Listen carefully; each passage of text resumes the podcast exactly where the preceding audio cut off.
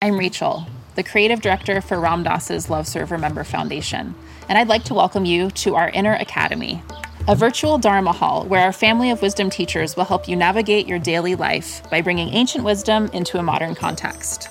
With over 200 hours of audio and video teachings, meditations, and practices from teachers like Ram Dass, Krishna Das, Sharon Salzberg, Jack Kornfield, Roshi Joan Halifax, Joseph Goldstein, and many more the Inner Academy is your core resource for finding balance, presence, and navigating the ups and downs of your daily life. The Inner Academy has guidance for every step of your journey.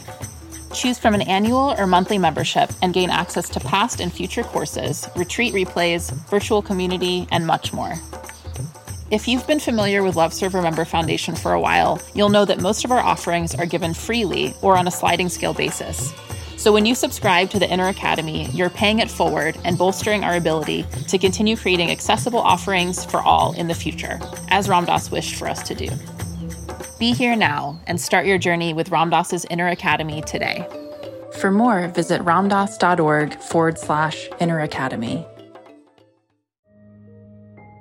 Teaching meditation can be a deeply rewarding experience. Help others improve their mental and emotional well being reduce stress, improve focus, increase self awareness and self regulation, all while deepening your own practice and understanding. Join acclaimed author, Buddhist teacher, and Emmy Award winning musician David Nichtern on Tuesday, May 28th at 6 p.m. Eastern Time for a free online discussion on teaching meditation in Dharma Moon's renowned mindfulness meditation teacher training program. Get certified by Dharma Moon to teach meditation lead group practice sessions, and work with individual students. Visit dharmamoon.com slash be here now for more info and to reserve your spot for the free online event with David Nichtern on May 28th. Worried about letting someone else pick out the perfect avocado for your perfect impress them on the third date guacamole? Well, good thing Instacart shoppers are as picky as you are they find ripe avocados like it's their guac on the line. They are milk expiration date detectives. They bag eggs like the 12 precious pieces of cargo they are. So let Instacart shoppers overthink your groceries so that you can overthink what you'll wear on that third date. Download the Instacart app today to get free delivery on your first three orders while supplies last. Minimum $10 per order. Additional terms apply.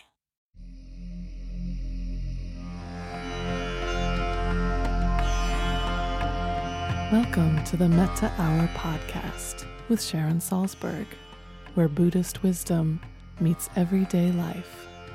This podcast is brought to you by the Be Here Now Network.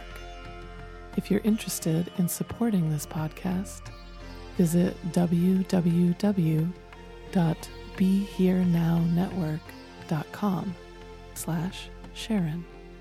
Enjoy listening. Hi, I'm Sharon Salzberg, and today I'm speaking with a really good friend of mine, actress Daphne Zuniga. Daphne is beloved by generations of moviegoers for her performances in such classic films as Mel Brooks' Spaceballs as Princess Vespa, and The Sure Thing, in which she starred opposite John Cusack. And in television, she became familiar to millions of viewers for her role as JoBeth Reynolds on Melrose Place. Daphne is a long-time meditator. Hey, Daphne, now we can describe you that way. Daphne is a long-time meditator who first came to the practice about 15 years ago. And over the years, we've become really good friends. So I'm so happy to welcome you to the podcast today, Daphne. Oh, Sharon, I'm so happy to be here. we just got yeah. to see each other in LA just a few days ago, really. So uh, it's especially yeah. delightful to have a chance to catch up again. I know because so much time goes by. Usually, well, you're traveling all over, and yeah. But um, and you know, I actually was looking through some old journals, and indeed, it was 2002. Wow. Was when I started the meditation, reading your first book, Loving Kindness, and then I think it was almost a year later when I did my first retreat with you at Spirit Rock, 2003 and uh, which is which has been know, immortalized in various books of mine yes, which was very uh, intense experience. But at any rate, I was just noting that that yeah, it was kind of caught me off guard how long ago it was. and what what actually brought you to that retreat? How did you start uh, getting an interest in meditation? Um. Well, I think what happened was there. I had this kind of it was like a real. Um, I started to feel. I don't know what the word is. Oh, just bad, bad inside. Um, I started to feel um, just all these like very troubled, and I, I I went into this period of just sort of surrender into it. I'd been in therapy since the 80s and read a lot of books, and so I had some tools, you know, of mm-hmm. what to do with these feelings, and so. But this was different, and I just remember literally surrendering into it, like in my house, like I have nothing left to give you whatever you are and I still feel like crap. So I need help. Mm-hmm. Something needs to kick in here. And um and sure enough, shortly after that, I noticed a book on my bookcase, mm-hmm. which had been there, but I'd never opened it. And it was like I saw it, wasn't quite sure. It was from another feeling, not my brain, but some other feeling in me that reached for this book and I pulled it out, and it was called Loving Kindness. Mm-hmm. And I proceeded to, in that sort of place of surrender and weakness, and uh, um, not having an, anything else, uh, you know, to do really, I went and I started to read that, and I found those journals recently too. They were kind of in the same era, and mm-hmm. um, I literally took, from what I can tell, a week or two and sort of just nursed myself with your book and these concepts that you wrote about wrote about were totally foreign to me. Mm. This whole idea of having equanimity and gentleness towards myself was like this I was like I mean, I, again, like I said, I had done a lot of self-searching and had been in therapy and cried and done a breathing work and all kinds of stuff. But I guess in this time, I read it anew, and it spoke to me. And I just said, you know, what was so comforting, Sharon, is a the way that you write is like you're speaking right there, just mm-hmm. right there with you, you know. And but I, again, it's in my journal. I was like lying in bed and reading these words, and some of them I wrote down.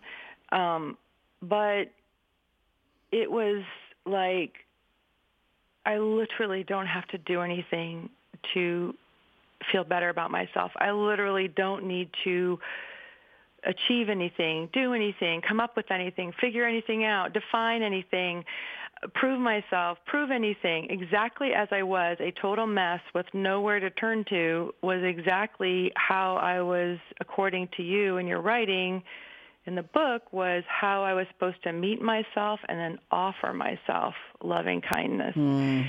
And it just, it was the sweetest sort of nursing. I was being nursed by this mother sort of beautiful spiritual energy, and that's what I needed.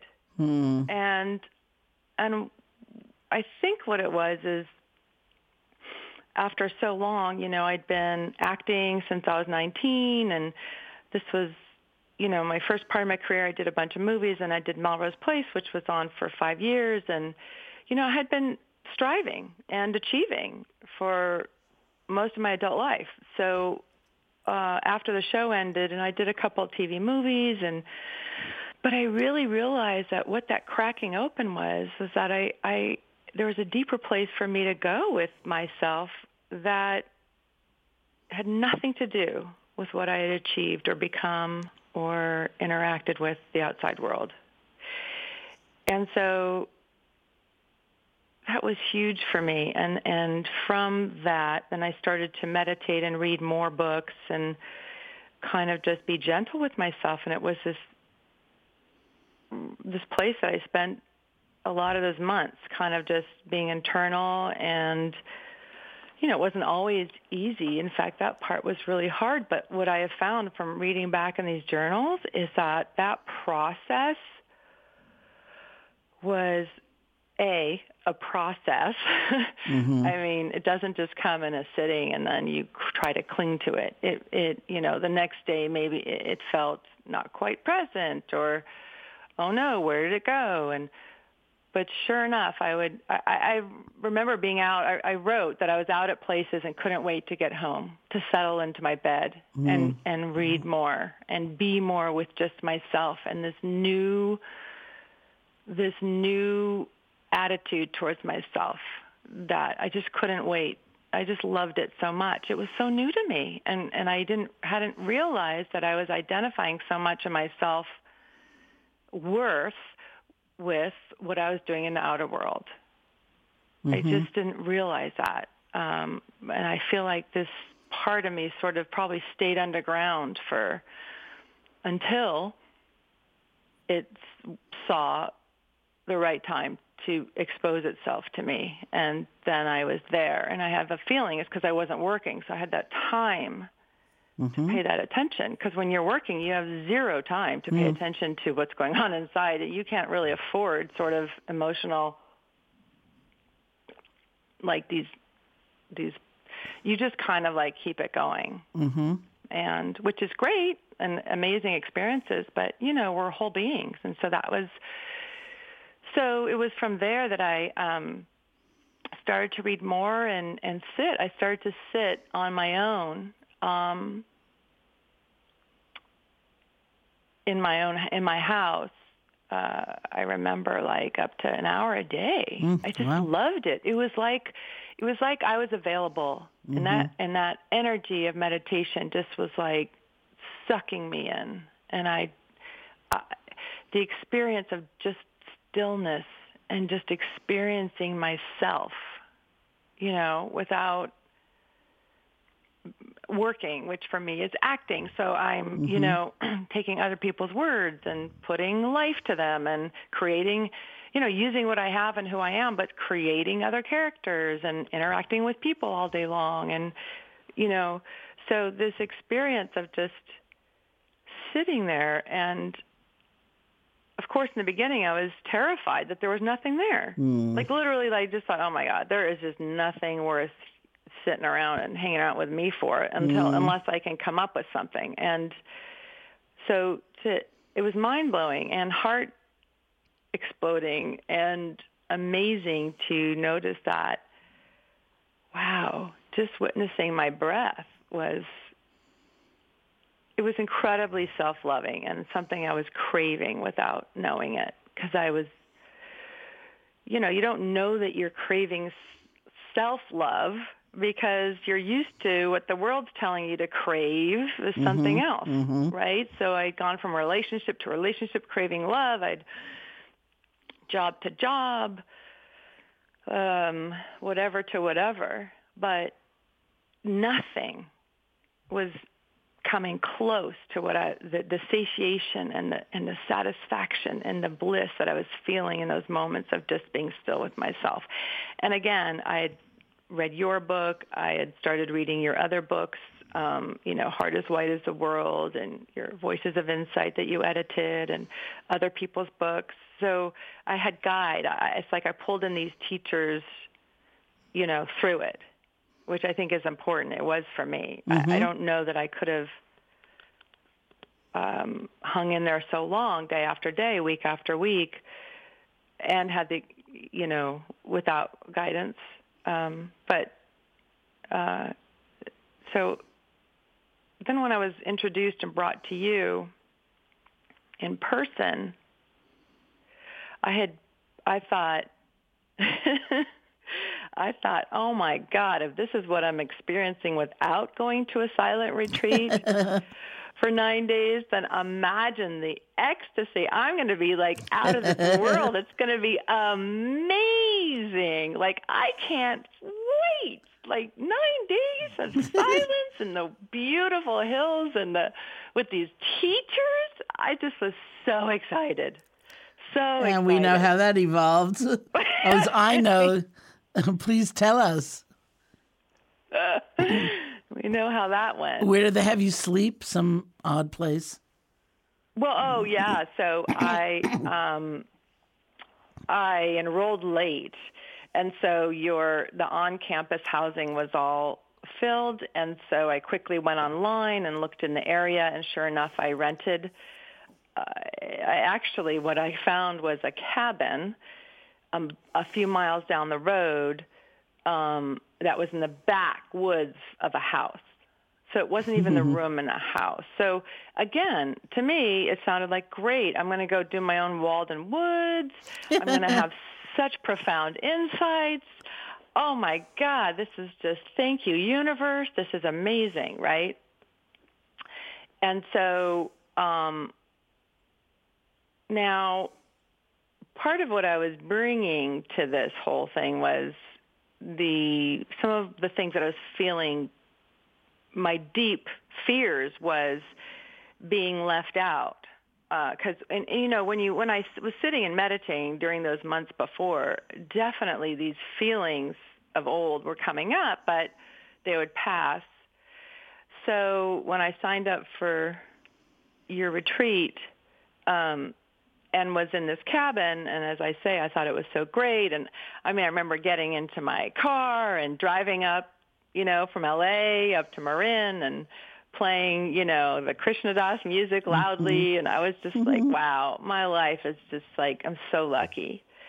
And so and I'm even staying in a cabin, so I don't have to have a roommate. I mean, all of it mm-hmm. in my mind, I was so excited. And then um I get there, go in to find my little cabin. It's so cute, skylights and such, but it is a ways back in the woods from the house and I get onto the the the retreat place and it's just beautiful. And by day 3 mm-hmm. by day three, because again, no distraction, no reading, no writing, no music, no, not even not no t- talking to each other, not even any looking at each other, which uh, you can explain that part. I, you know, I, didn't, I was like, what? so when I met with you on our, it was I think that was probably our first interview. Ten minutes, ten whole minutes I got with you um, after what three days of waiting.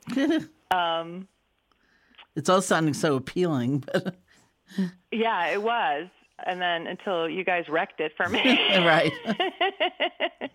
so what I was coming up, what was really coming up those first three days was such deep. I felt so lonely and so alone with you know there were 108 100 people there 80 people or something like mm-hmm, that mm-hmm. it was a beautiful hall but the stuff that was coming up inside was like the stuff i was thought i had conquered, so to speak. Mm-hmm. You know, the feeling of worthlessness, the feeling of not being, you know, of not being good enough to be happy and or to be in a great friendship or I mean relationship. I mean a lot of these old feelings, a lot of memories from my childhood and you know my parents divorced when I was 6 and I had a lot of association with being in a quiet house and lonely. I was I was lonely, mm-hmm. um, which I think in part is definitely why I sought out the theater department and felt a part of that as family. Mm-hmm.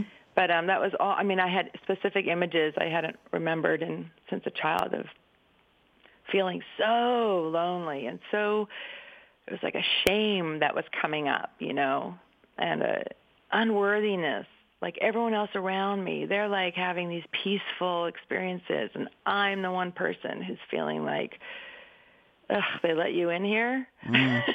like weird negative thoughts. So when I saw you, I really was worried.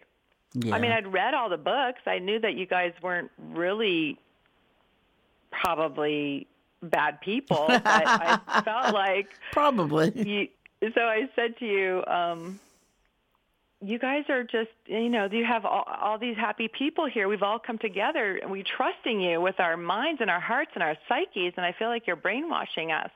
Uh, you know, I mean, you guys could be arrested for this. This is not. that was really funny. That's the best line. Yeah. Well, I really, was desperate. I, I knew I had 10 minutes with you, and then I had to go back into the hell of my abyss. No. so I, I just, uh, and then, you know, the fact that every night you guys had Dharma. I mean, I would stay for Dharma talks, but I had to leave the campus with my flashlight, get in my car, go drive off into the woods because that's scary little cabin, like my little cabin.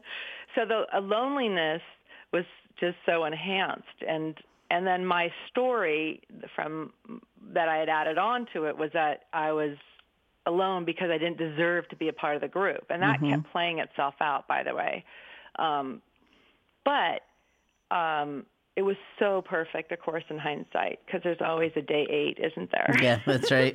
which is, which is just heaven, cause, because sitting through all that, what I've learned and why I've gone back, because you know, of course, you know, I went back and back and back year after year, because I've learned that if you stay there, to with it, like a mother like a caring mm-hmm. mother watches her child and holds her child as she suffers, as the child is suffering. That's what I was creating mm-hmm, and mm-hmm, cultivating mm-hmm, for myself. And there is nothing, nothing out in the world that could have given me that.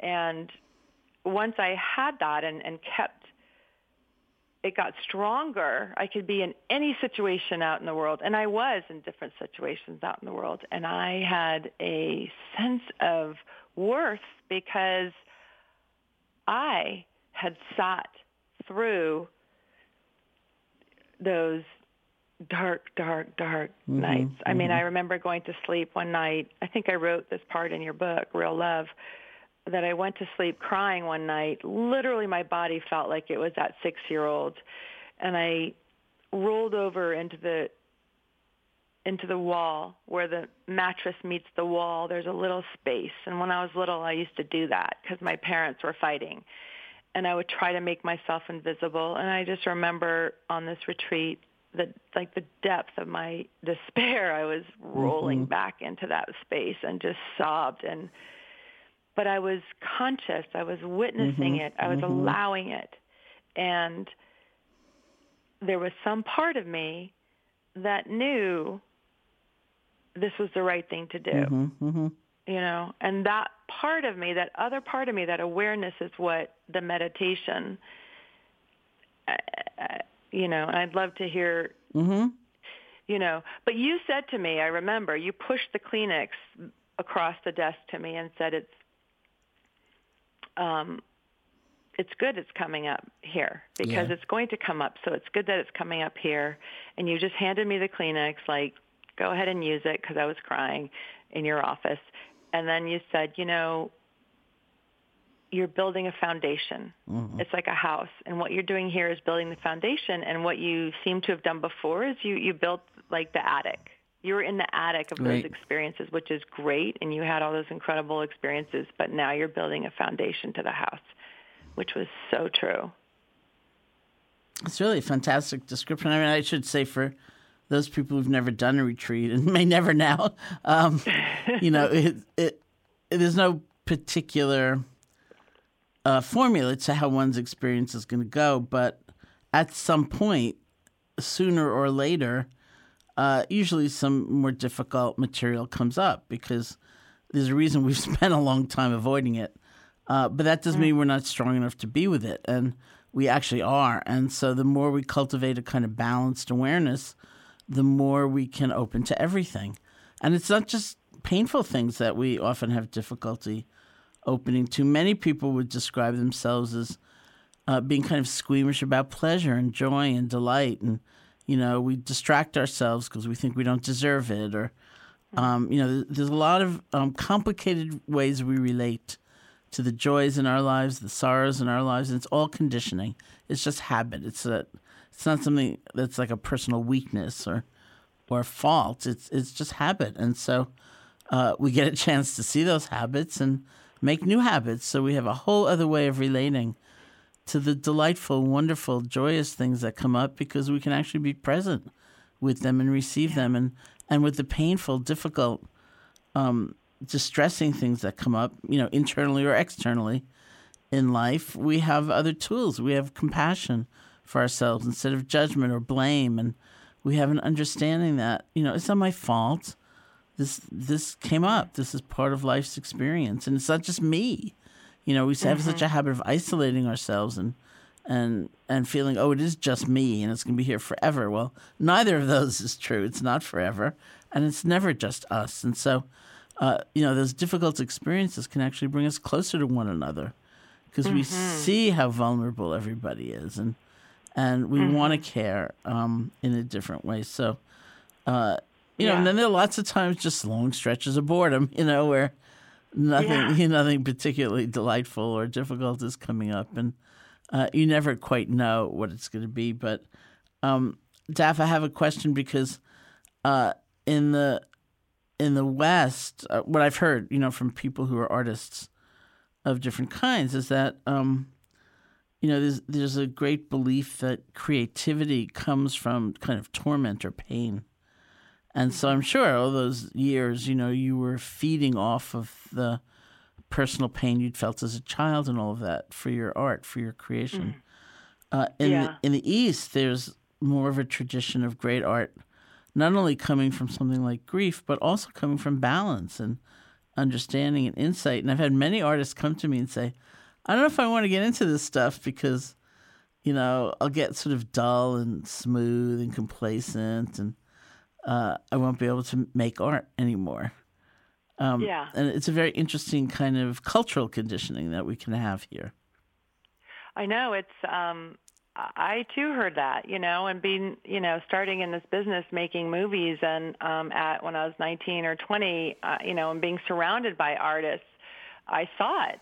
I saw that, and so of course, speaking of conditioning, you know, you're like, oh, okay, so it's good, it's okay, but, um, you know, yes, you use your these sort of peak moments of your life that you remember, like really sad moments, or and over and over, in fact. And then, as one acting teacher said, "Oh, I no, it was Sally Field said on an interview I heard once, and she said, you know, at one point, Grandma under the tractor just doesn't work anymore."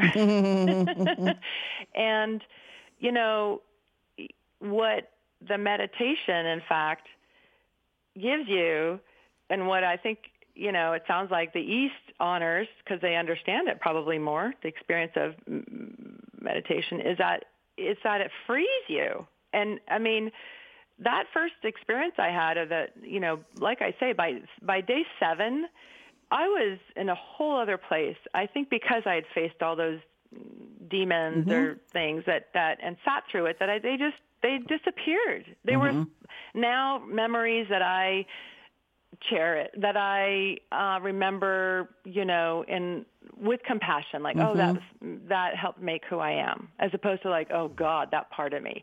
Right. So right. that happened organically, which, which is, you know, that process, and and then also when I left there, I remember the last day was so I had never experienced this before, and maybe have once since. Well, because I have done more retreats, so a, a little bit. But but that was really intense when I stood there at the end. The the people were leaving.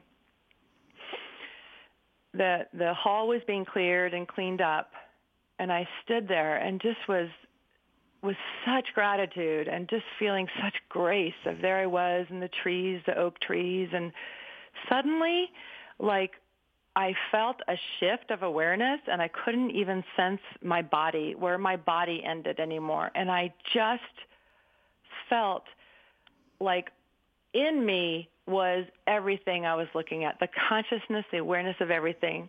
It, was mind blowing. And, and I was, ah, oh, and then I just thought, like I didn't want to move. Mm-hmm. And then I remembered a lot of the rules of you know of meditation is to you know don't cling to it don't grasp it even though it, when it feels so good and like this is the nirvana you're this is it i reached it and but i was like a good little meditator and you know don't grasp it just mm-hmm. be here you know, because everything's going to change. Everything's going to go. It's okay.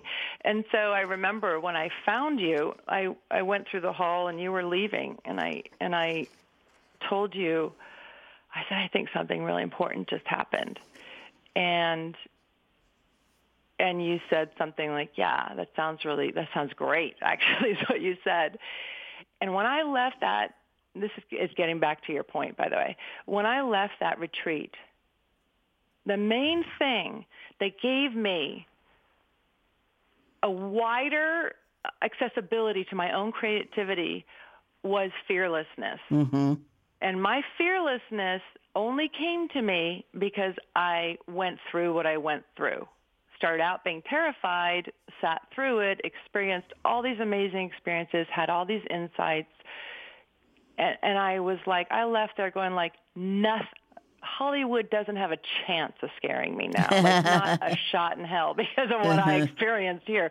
And so I I had all this energy and creativity. That's when I, you know, started writing and I wrote those couple articles for Oprah magazine. Mm-hmm, mm-hmm. Um, and I uh, got a job right away and I remember being in the office just being so clear and fearless. You know, in fact, the part was a Playboy bunny. And I grew up with this feminist mother uh-huh. who like didn't even have makeup, never mind. I mean, so I had to get over my these old stories and judgments I had about being playing a Playboy bunny. And the meditation so it's not like a balance. It gave me balance but it also gave me a fearlessness to accept it all. Mm-hmm. and that in that realm that you're accepting and that i now see the world in with with little or judgment i just see it as is as is as a playboy bunny what's there to judge that was a woman who had a life and mm-hmm. so i played her and they loved it and i got the part like right away on the spot i couldn't believe it they couldn't uh-huh. And so that's what um, gave me much more uh, creativity and energy for it was that I didn't realize how much I judged myself mm-hmm. and those limits, the stories of my past, you know, created a space in which I could create. And that space opened wide up, wide open after that. So uh, after that experience, I knew that creativity didn't have to do with just one part of my psyche, the suffering and this mm-hmm, and that and the mm-hmm. shadow side. I knew that, you know, that would provide, if I dug in more, that would provide some. And also what you were talking about, that real joy and bliss. And that would provide some mm-hmm. too and everything in between. Um, and I, and, and since I have had a, a you know, been meditating since, I, I've, even if I just get a little one in before I, you know, work on something, if I do it every day or, you know, it's cause and effect. Mm-hmm. You know, you get mm-hmm. back what you put in. Like if I can't sit just five minutes a day and expect those experiences. yeah, right. right. But, um, but I've noticed that, um, if there's less judgment that I have on myself and more comes up and I welcome it, then I have more to give. It's fantastic. I'm really glad you brought up fearlessness because, um, in, in, thinking about this issue about does great creativity uh, need to come from a place of pain or uh, couldn't it be coming from these other places? Um, I came upon this quotation from me, which says, mm. um, I think what we actually want and rely on from those in creative roles is courage, not their misery. The courage to break through boundaries, to see things differently, the daring to not conform. So that's why I consider art actually revolutionary. And I realized that I was limited as I thought about, you know, this time in our world and about social action. And I was kind of thinking about social action as protesting or marching. And, and the whole time I was overlooking art. But when I really, you know, thought about it much more deeply, I consider art and, and creation one of the most revolutionary things that can happen in this world. Mm-hmm. Yeah, I feel, you know. Go ahead. I feel. I I totally um, feel that too, and I and I've I don't know, growing up as an activist, I grew up in 1962 in Berkeley, so it's kind of like right at the hot spot of oh, our yeah. entire country. so um, I was brought to these protest marches and, um, you know, right in it. I mean, our parents were all smoking pot. That's why I think I never really took to it because I don't know. so um, parental. And, you know, so oh my god, they're doing it. Yeah, yeah. No, I definitely. Uh, there was a generation of us who, or at least some friends of mine, I should say, that you know grew up sort of the parents to our child's parents. Yeah, yeah, yeah. Today they were very young, but at any rate, I, I feel like so I've I've always had this uh, importance put on activism and like speaking up to and challenging and speaking up to authority and not going to sleep, not you know going mm-hmm. to sleep and um and then as a, and so I've continued to do that throughout my whole life, being involved for sure.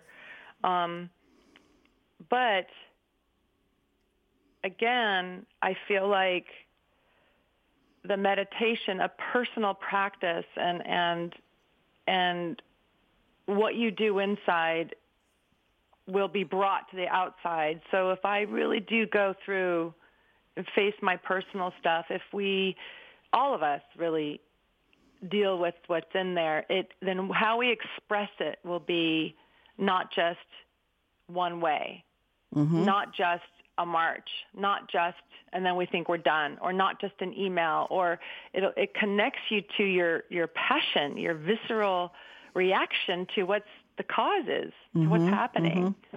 And that's, you know, the other reason I never, I didn't meditate for a long time before I did, before I fell to my knees, mm-hmm. pleading for help, um, uh, was because I did think it was way too calm a, a, thing to do for me being this mm-hmm. actress and I was very into intense feelings all my relationships up to then were filled with a lot of drama and that's how I felt alive and mm-hmm. you know so sitting on a pillow and not doing anything with your eyes shut it just seemed like it couldn't mm-hmm. handle me.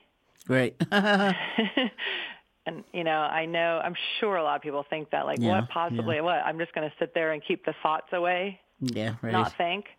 Which you know as you know and i found out oh my god let's not even what's going on, on the outside isn't even close to what's happening. It's so full inside whether it's bliss and uh, these amazing delicious feelings or it's fear and mm-hmm. you know a tear falls down your face or it's it all just comes and goes there's so much going on inside of yeah, us yeah.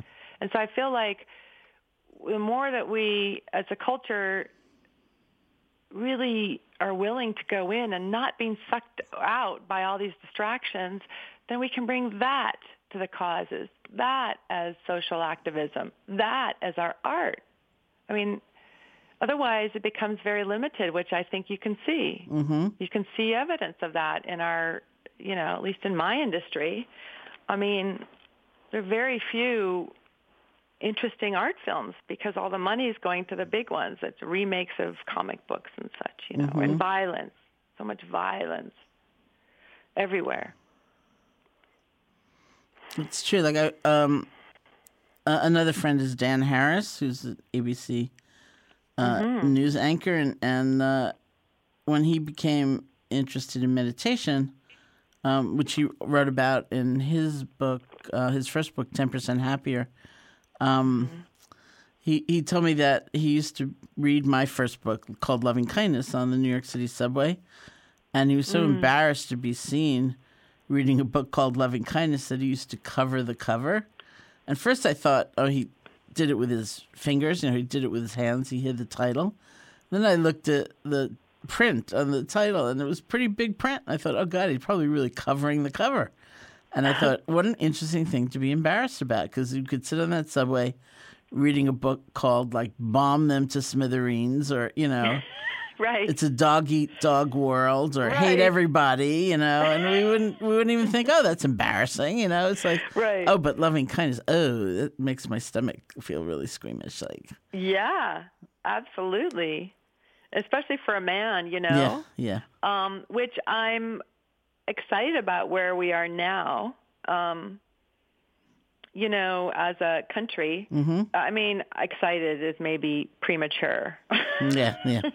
I should say I cringe a lot. I don't watch the news. Um, I mean, but I am on Twitter, so I see it anyway. And um, but what I'm excited for is like, you know, going back to the um, Lama Tsultrim. Tsultrim, yeah. Tsultrim. Uh, her new book, Wisdom Rising, is about the feminine, mm-hmm. which we all have, of course. And so, and there's there's more evidence of that, um, and it has come out in the whole, you know, Me Too movement mm-hmm. and in the Women's March, the largest march in the history of the planet with not one act of violence. Hello.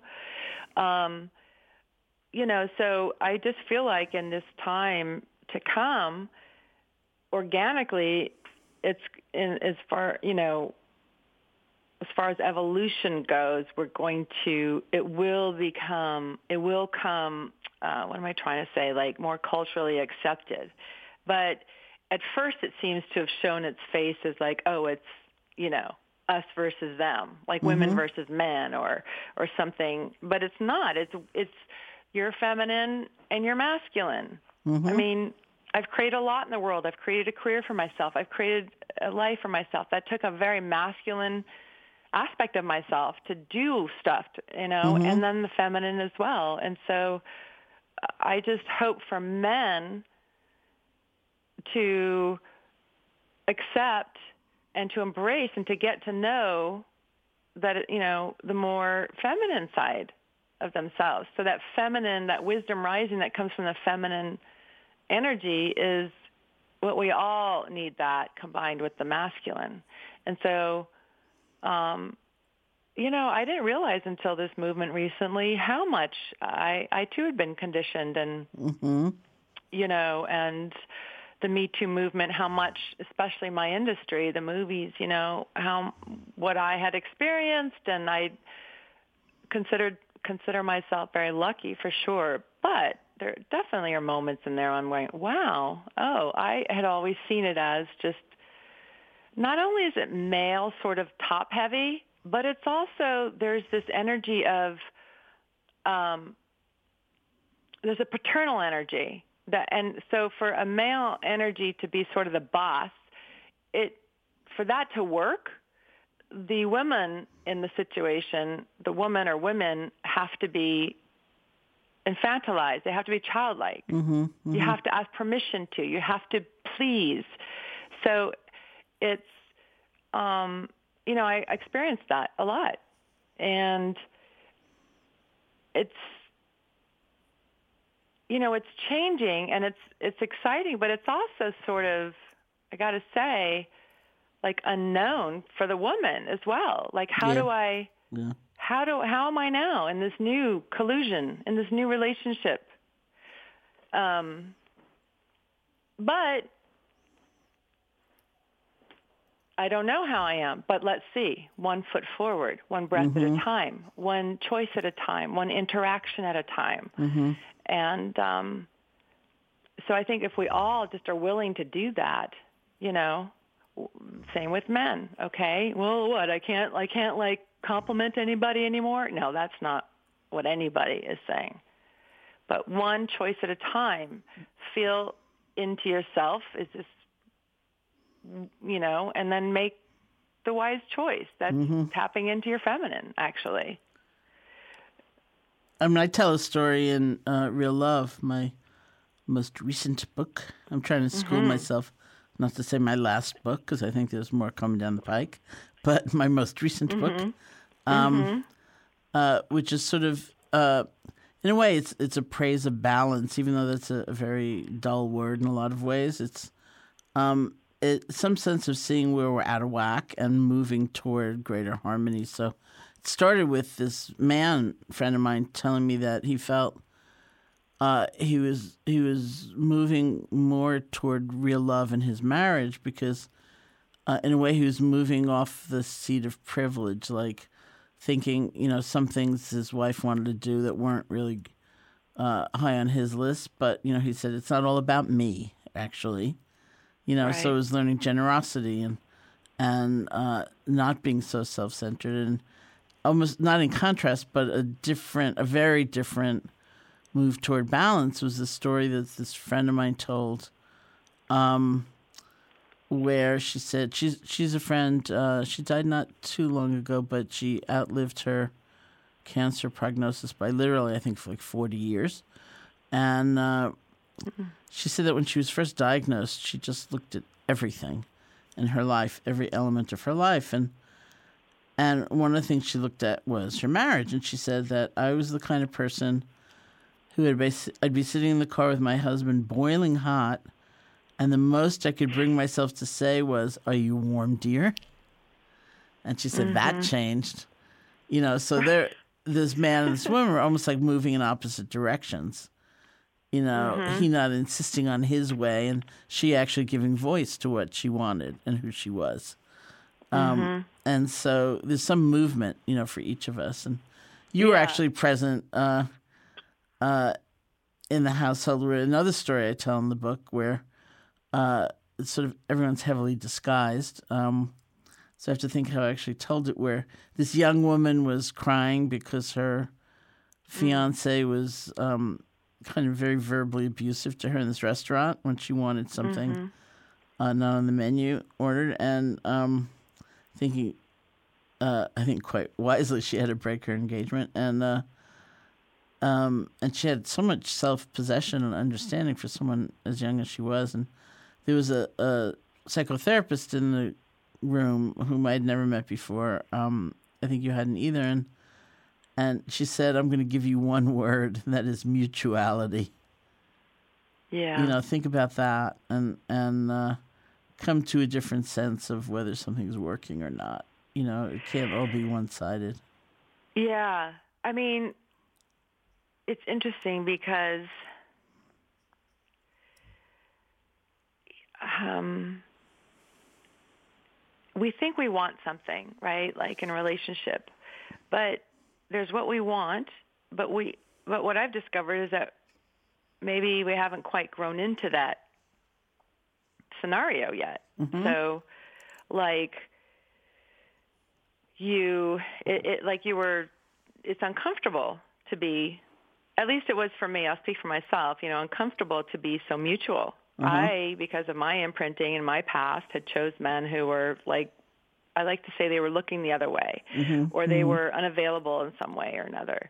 And even though it was painful, it was so freaking familiar mm-hmm. that I associated love with reaching out towards someone who is facing another way energetically or physically mm-hmm. or whatever. Mm-hmm.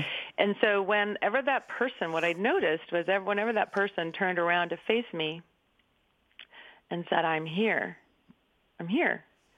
I mean, I backed up against a wall like, wait, what? what, what, what is what do I do now? I, I had no idea how to be in a relationship where we were facing each other mm-hmm. and I was terrified. And so of course, you know, and I've discovered some of this in the books that I've my not my journal journals that I was looking at recently. And um uh you know, I had to even those when someone's gazing at you saying, "Okay, I am here. I'm what you say you want, you know. I'm not going anywhere." oh my gosh, it rubs right up against your own um, boundaries there, your fear. Mm-hmm. And so it that's where the that's where you have to that's where meditation actually has really helped me. Like, okay, breathe through it, but you want to change the shape of mm-hmm, you. Mm-hmm, you want to change mm-hmm. the shape of your habits, I should say. So it, it's taken a long time to get into something that is very mutual and very mutually respected, mm-hmm. respectful that I'm in now, and be so comfortable in it and trusting. Mm-hmm. So, again, you know, it takes time. It's all a process. You can't just. This is a process, a national process, a worldwide process that we're all in, as well as, you know, our personal relationships. But don't lose faith and don't another book that Sharon Salzberg wrote, by the way. and I'm thinking maybe your journals should make, be made into a book. What do you think? Oh my gosh. Maybe I not. got so sucked in reading it. Yeah. Well, uh, you know, it's so funny because as an actor, you're you're you you're supposed to. Pour, I do pour myself like the most vulnerable parts of myself into a part, but that's because there's someone else's words. Right. Right. And so people only get a peek at me, the true me, and they get to guess is that really her, is really not, and I get to make something really real. But uh, it's funny because now I've been recently wondering, like, I've just been recently noticing that actually. Like, wait, I don't really want people in there, do I? like, because as an actor, that you you you you you pick and choose how much you reveal, you know.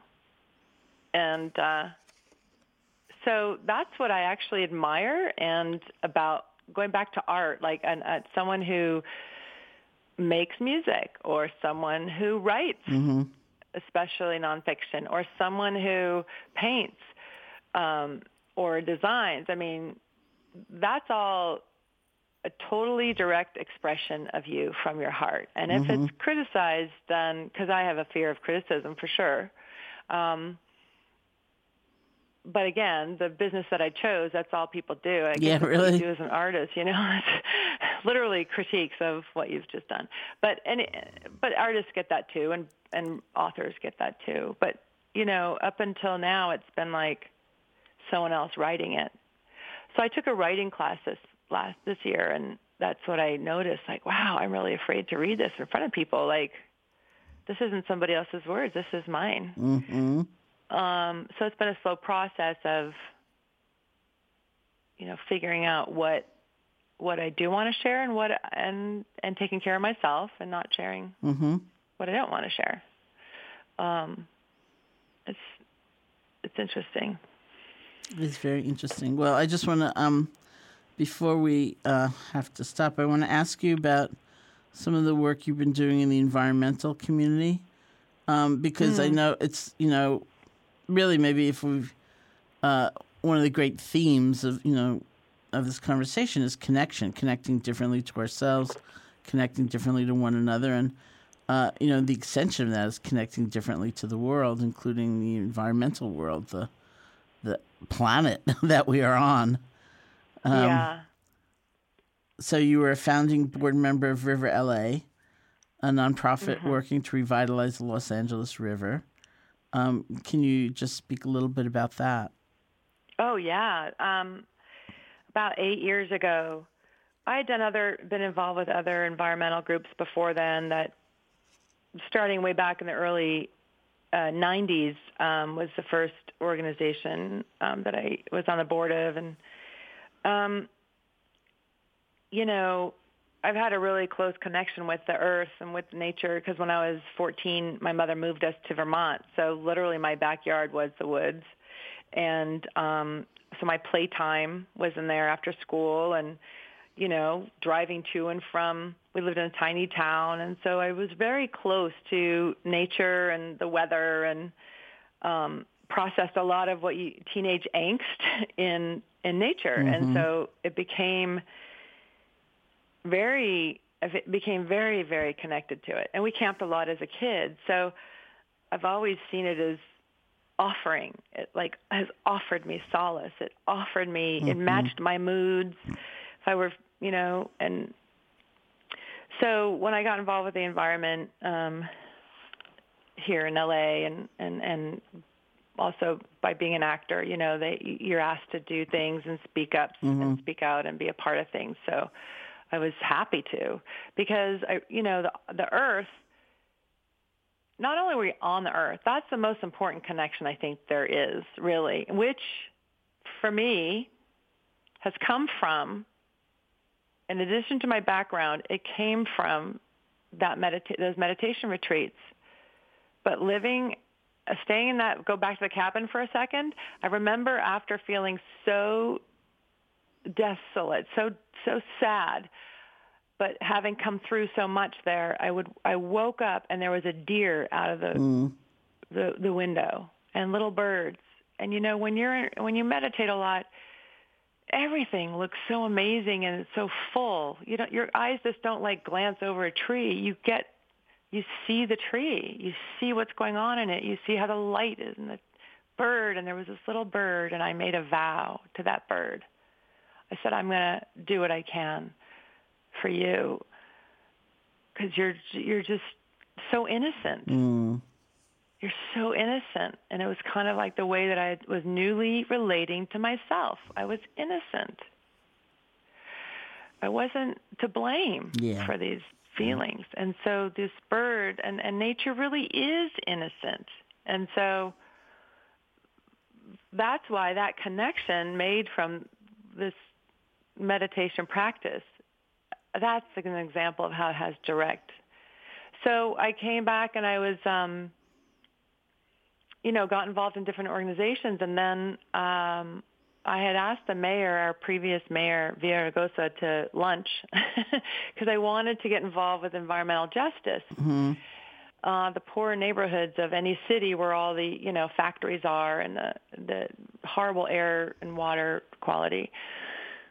So I guess it was maybe within the year, a year later, he asked me to be on the board of a new organization, nonprofit, to bring the LA River back, which is really long. It's mm. 51 miles mm. um, long, and I was on the board for eight years and has made we've made great progress. Um, it grew from a tiny little organization meeting in back rooms and various city buildings to um, we have our own office, and the board has really grown. And um, recently, a couple of years ago, Frank Gehry came on board to help um, do a water mm-hmm. study of the river because the a huge important part of it is going to be reclamation. So it's not just about making mm-hmm. a river beautiful. We want to open up. You know, the LA River is just a cement channel, so we want to open, ch- take some of the cement out, bring the water in from the water table underneath, which will bring the water level up. We want to have open spaces for the different neighborhoods that run alongside of it and and make biking, connect biking all the way down. Mm. So we want to get people in LA out of the concrete jungle that we all live in and bring more outdoor space and because it just adds to all of our quality of life. Um, so that's been really interesting. I just told them that I probably want to move to the advisory board. Mm-hmm. Um, so I'll still be involved, but um, not at all the meetings. Mm-hmm. They're they're so they're so um, they're they have such a great board right now, and they're doing they're just doing so many amazing things. Um, but I wanted to pull back and just focus back on my my stuff. You know, I'm mm-hmm. going to start directing and all that, and I just wanted to really focus on that. But um, yeah, yeah, it's very I think exciting. The, people, the thing that people really forget is that not only are we on this planet, but we actually are of. Mm-hmm. We are of this earth. Mm-hmm. Like there's nothing in us, our bodies, that isn't didn't come from this earth. Mm-hmm. Nothing. So we are biology. We are, you know, that's a tree, that's a mountain, this is a body.